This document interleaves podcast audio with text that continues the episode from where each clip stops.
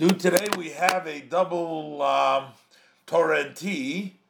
Uh, first of all, it's the portion of Miketz, Miketz, and it's also the um, Hanukkah.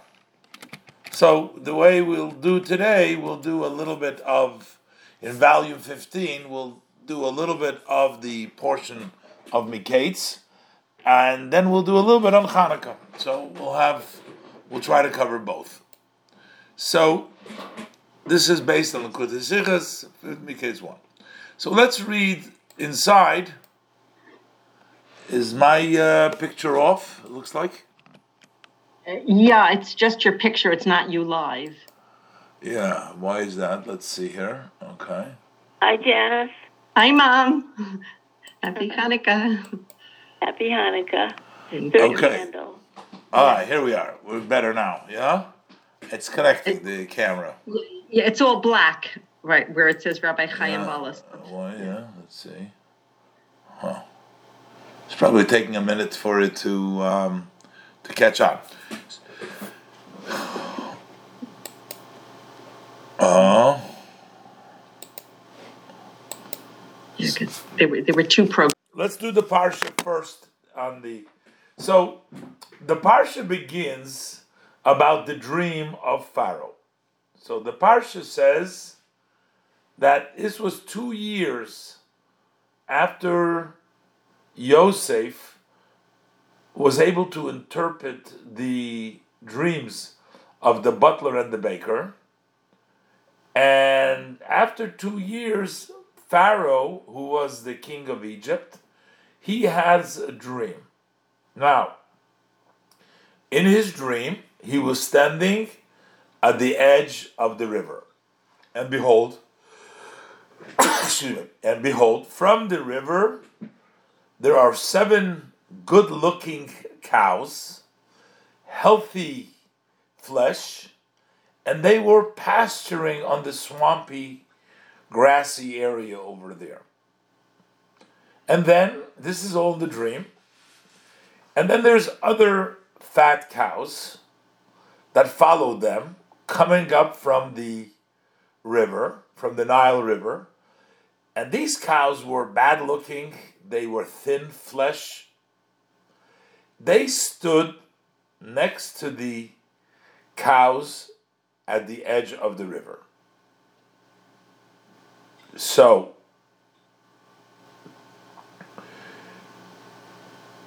the verse 4 says So the bad cows ate, the bad looking cows and the thin of flesh, they ate the seven good looking cows, and Paro woke up.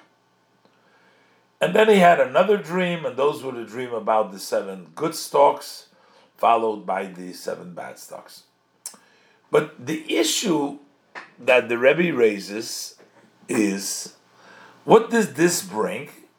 So Yosef, the first Pharaoh, turned to the necromancers, the Khartoumim of Mitzrayim, and to all the wise people, and he asked them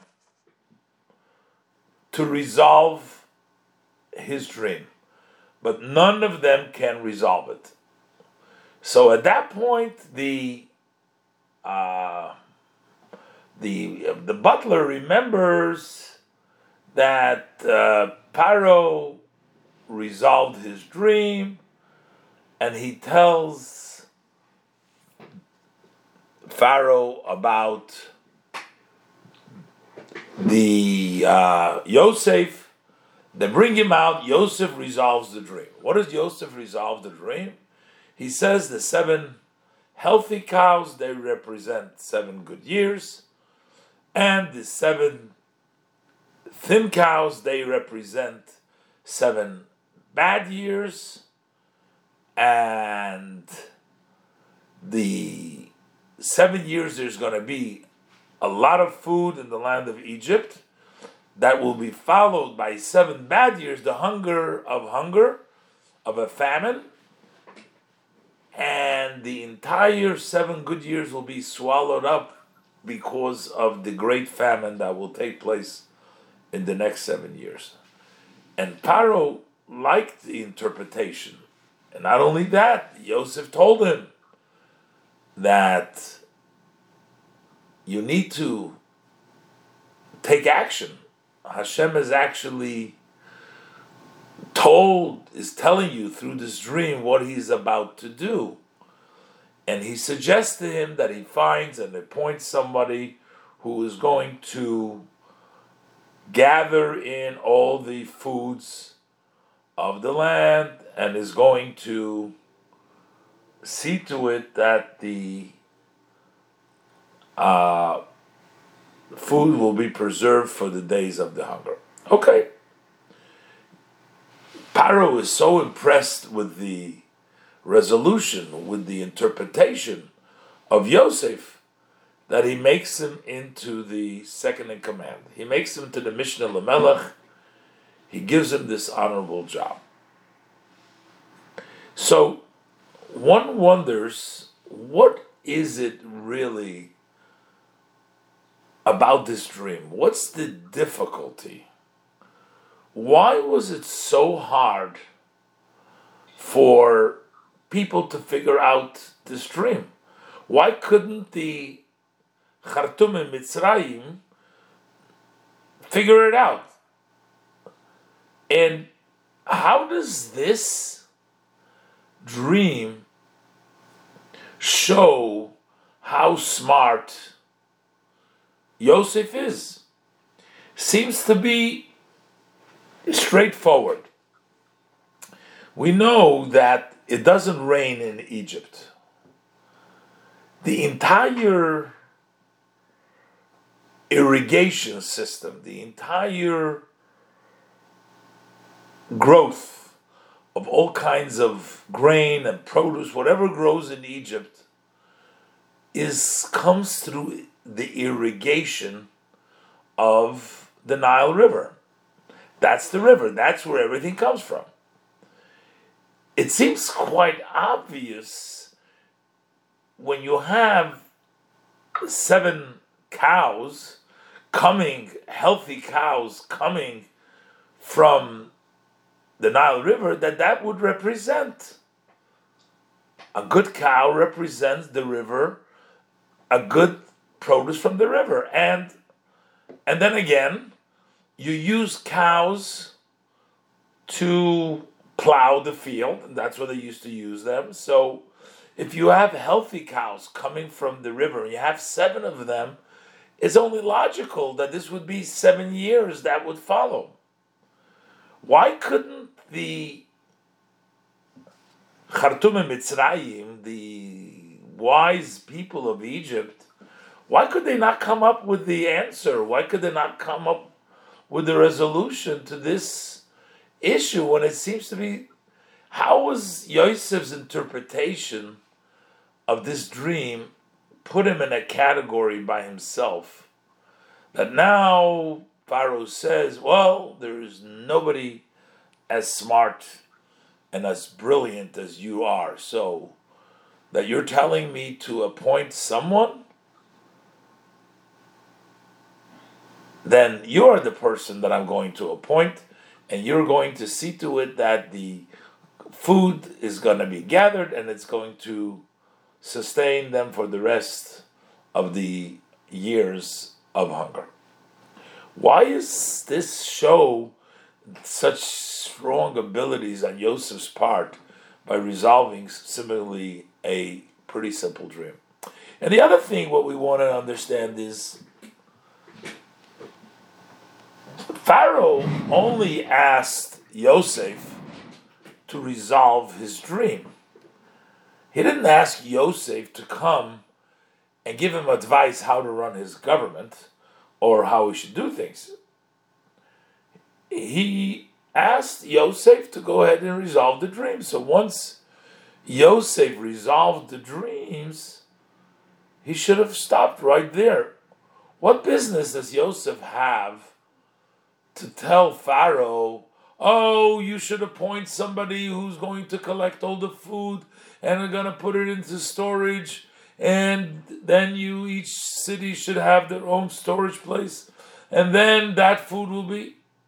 Who is Yosef to get involved and to mix into the conduct of Egypt? He has just been pulled out of the pit. Why is Yosef following up after his interpretation of the dream?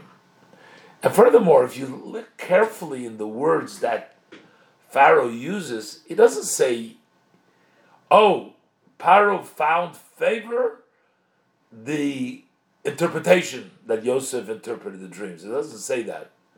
He says, Yosef found favor in the eyes of Pharaoh. It almost sounds like Pharaoh was more impressed with his idea than with his resolution of the dream. It doesn't say that he said, "Oh, this is a good resolution." It doesn't say that. He says he found favor in the eyes of Pharaoh. The Rebbe comes up with an interesting uh, idea over here,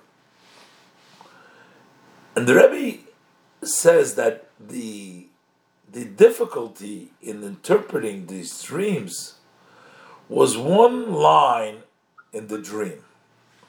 See, when the verse says there were seven good cows, followed by seven bad cows, the verse says six more words. Etzel haporis al svas hayoir. That these bad cows and the good cows stood next to each other on the bank, on the river bank, at the bank of the Nile River. This part of the dream was what made it so impossible, difficult to understand. The fact that we say that the bad cows ate the good cows, we understand that because that represents that all the good years will be forgotten, as Yosef said.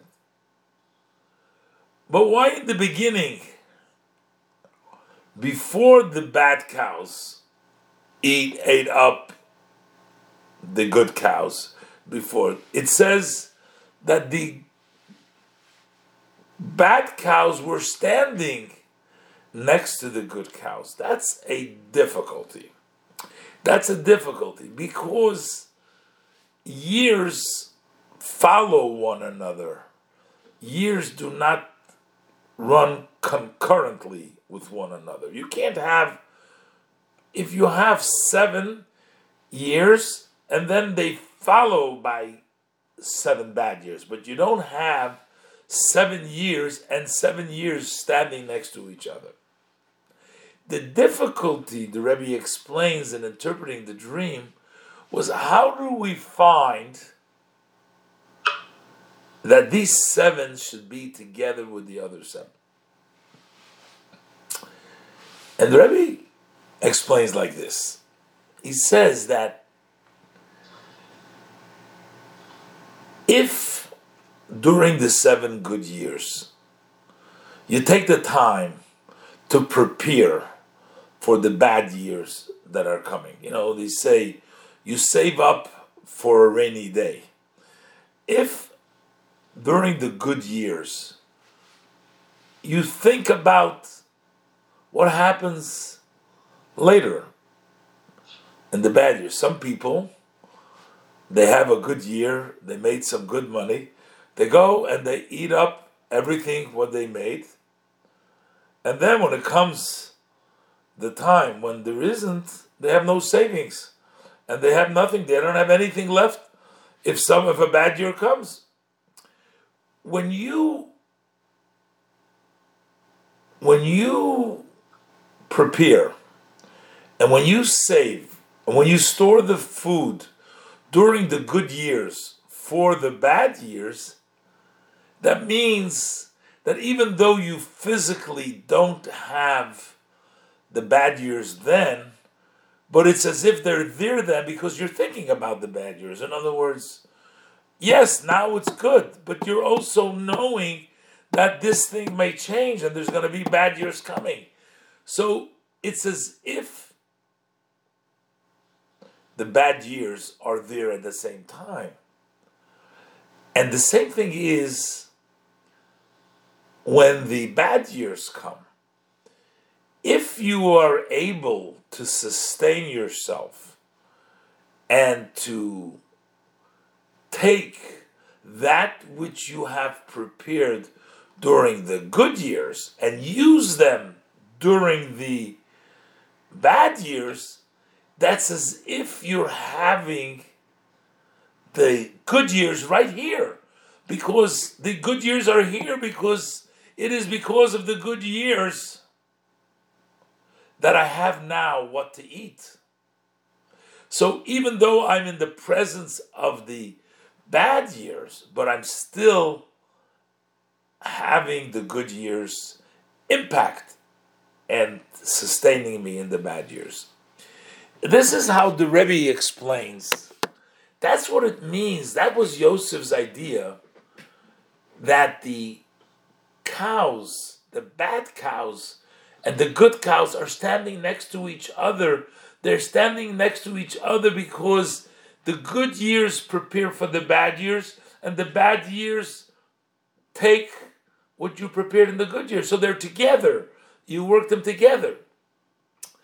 And this told Yosef that he has to tell this to Paro the advice. Because without the advice, and if he just tells him seven years and seven years, then the dream of standing next to each other has not been interpreted. So, part of his interpretation is to give Pharaoh the meaning of the dream, the meaning of the dream, and to help him understand that part of his dream is that it needs to get ready. You have to prepare yourself. That which God is doing, God has shown to Pharaoh because Hashem wants Pharaoh to prepare himself. Oh, once Pharaoh hears this, he says about Yosef, Ein chacham v'navon kamocha. There's nobody as brilliant and as smart as you, because you figured out how to keep both of these parts, the good and the bad cows, both at the same times. Eitzel, they should be together at the same time. The Khartoumim tried, Rashi says, they tried to tell him you're going to have seven daughters, you're going to give birth to seven daughters, you're going to bury seven daughters.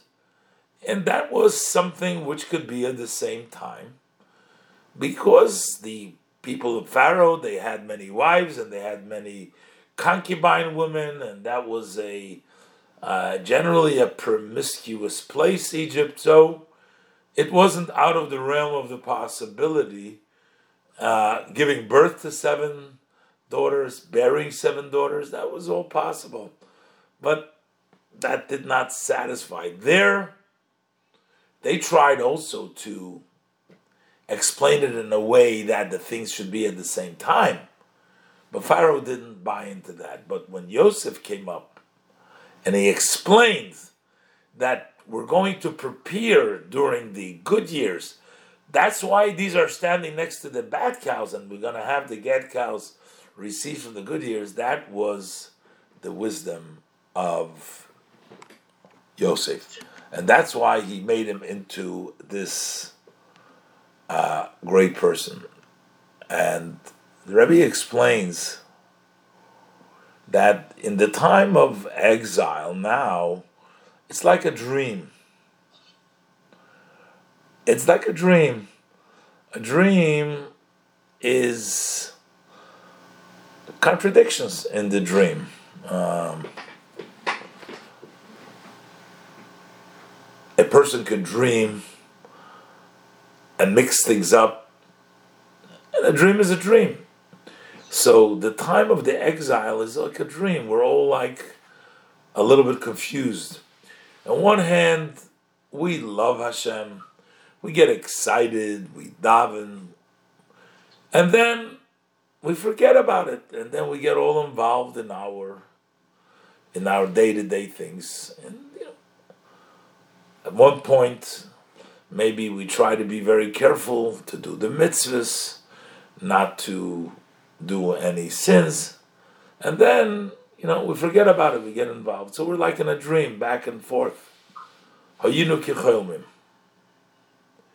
Uh, but you have to realize Yosef connected the two extremes. In other words, as far as Yosef tells us is look, we can have on one hand we can have a love to Hashem, and on the other hand we can love nice things. You know, we love uh, we love the physical and material world, and this is the challenge of uh, the time of exile to try to bring our love for Hashem into our material things and have our material things be infused by our love of Hashem so that it should be no contradiction, just like by Paro. The good cows and the bad cows were there together. Why? Because the good cows helped the bad cows sustain, though those years should be sustained. And in the bad times, we still were inspired and still live from the good times. So that's in our lives when we have difficult times, still be inspired by the good times. And during the good times, remember, absorb enough so that when you need that extra koach, you'll have that for the other times. Okay, let's go over to a little bit to do a little bit of the second uh, talk that um, which is relates to Hanukkah, and that relates to the you know the special prayer we say when we light the uh, Hanukkah candle. We do the special prayers of Haneris Halalu. So, what do we say? So it's interesting. We say Hanerot Halalu Onu Madlikim. We light these candles. Now, most of the people think of the lighting of the candle that commemorates the miracle that there was only one little jug of oil that wasn't defiled by the Greek, and it had enough oil to burn just for one burning, one night. Miraculously, it burned for eight days. That's how most of the people associate the lighting of the menorah. But when you look and you see the language of the Hanerot Halalu, which we sing and we say during the light of the candles, you see that there are various different miracles mentioned there. Uh, in the Chabad Nusach, there is different uh, versions a little bit, but in the Chabad Nusach, the Chabad version, we use the language we're lighting the candles for salvation, for the salvation that Hashem provided, and for the miracles, and for the wonders that you have done to our fathers in those days at this time of the year through the holy priests. What do the three languages mean? Salvation, miracles, and wonders. What's the difference between salvation, miracles, and wonder? Now, this seems to include, it's not a singular, not Teshua, Al Hanes, and Al Hapela. It's a plural. The salvations, the miracles, the wonders, a lot of salvations, a lot of miracles, a lot of wonders. What is this salvation, miracles, and wonders? But to complicate matters even more, further in the language it says all these eight days of Hanukkah, these lamps are holy. We have no right to use them, only to look at them in order so that we thank and we praise your great name. For what are we praising your name? Now you would expect the same language as in the beginning. Just like in the beginning we said, for your salvation, for your miracles, and for your wonders. No, no, no. Over here the language is turned around. First it says for your miracles. And then we say for your wonders. And then we say for your salvation. Again, what are the miracles? What are the wonders? And what is the salvation? And why do we switch the order from the beginning? In the beginning, we have salvation, miracles, wonders. And in the end, we have wonders. Uh, uh, we have miracles, wonders, and salvation. What does this all mean? So, the Rebbe explains like this: a miracle means an open miracle, meaning an undeniable miracle. The war that was waged by Matisyahu, the Chashmonoim, who were few in number against the mighty Greek army, and they were able to be victorious.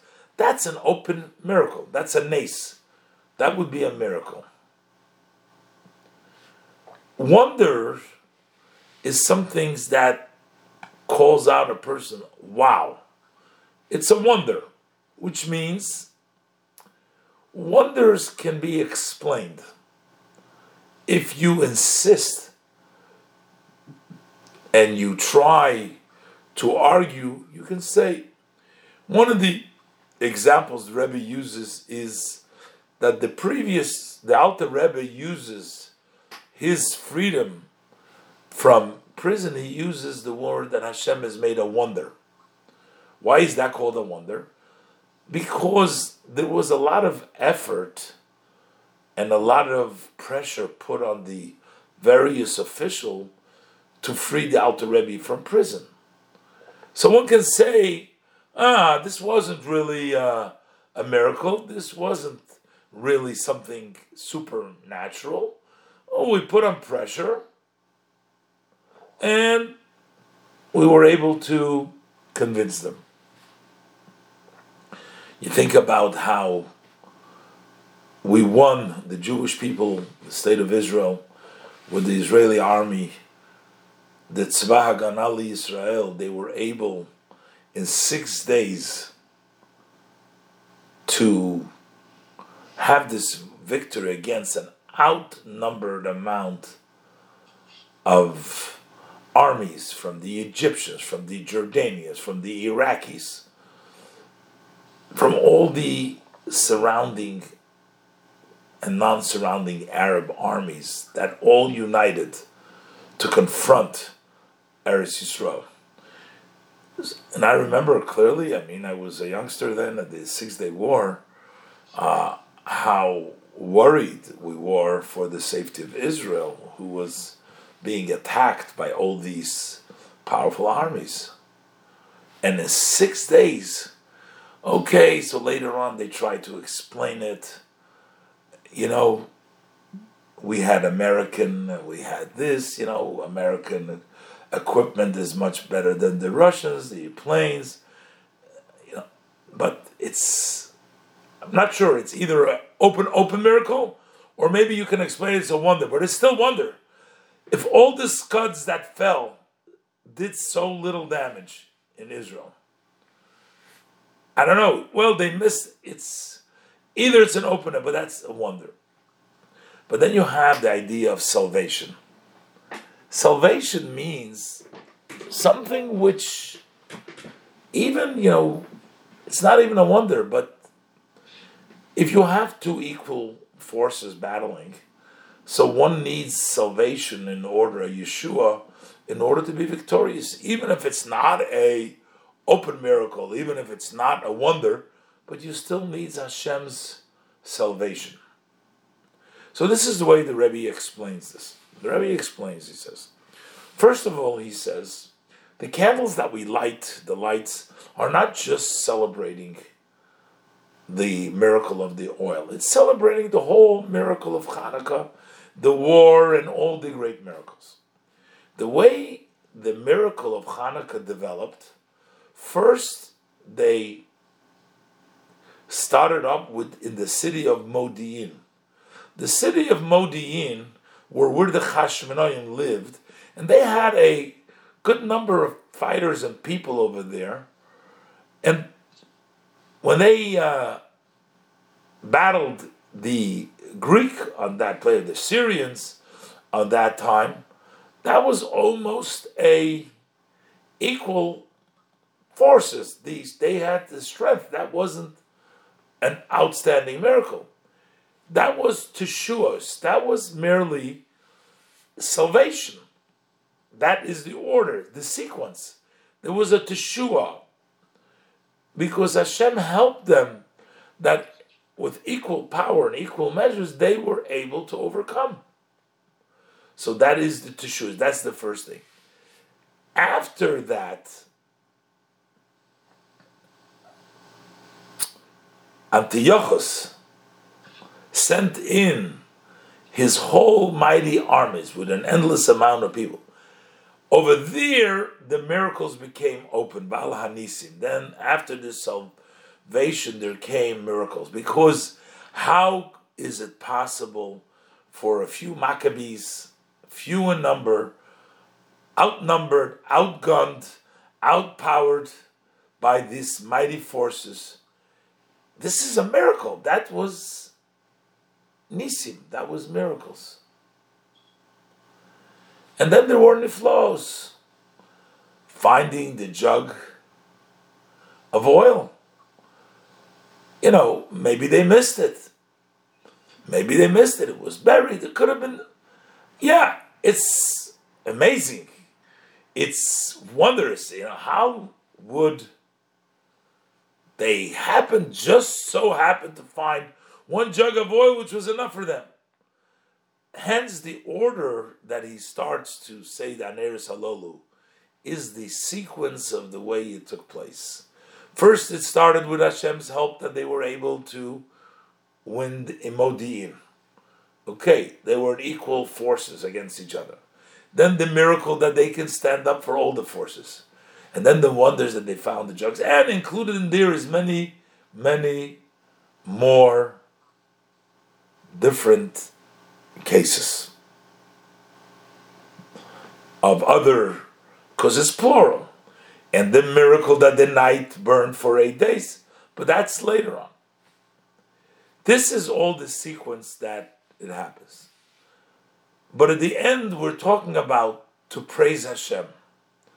What do we praise Hashem first and foremost? First, we praise Hashem for the great miracles because that tells us very clearly there could be no mistaking. So, in the end, when we finish the prayer of the Hallel and we say, Oh, we want to thank you, Hashem. Over there, you don't use the order of the sequence the way that happened. Over there, you use the order the way you feel about what Hashem has done for you. You start off with the miracles. The miracles are the greatest thing wow, Hashem has changed and done things in a miraculous way, totally, totally out of nature. The next step is wonders, things that maybe they're miraculous, but now we can actually uh, say that we see, we see Hashem's hand in all this. That look, it looks amazing. We're going to thank Hashem for that. And finally, even things that seems to be like totally natural, perhaps, but yet we're going to make sure and thank Hashem for all that. And Rebbe brings down that while things that are natural seem to be uh, least celebrated, but sometimes the more most natural things carry within them hidden some of the greatest miracles themselves within the nature itself. In the Hasidic thought, it talks about that sometimes the highest of levels come down in the lowest of levels. So that in the salvation, which means that you take nature itself and you nature goes according to the uh, will of Hashem, which is beyond nature, that becomes the salvation that the highest of level is dressed up in the lowest of levels. But either way, we thank Hashem for the miracles, for the wonders, and for the salvation. And as we say in the um, Haneris Halalu, as he did in those days, so we should do in our days.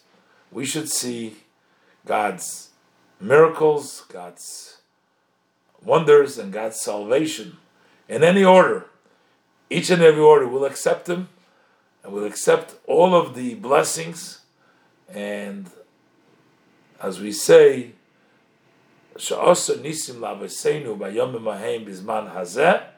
as he's done miracle during this time, so may Hashem do for us miracles uh, today, and hopefully it'll be in a very open and revealed way, and we'll see the lighting of the base the menorah and the Beis Hamikdash, the third Beis Hamikdash with Mashiach Tzidkenu, b'mheir of Yomeinu.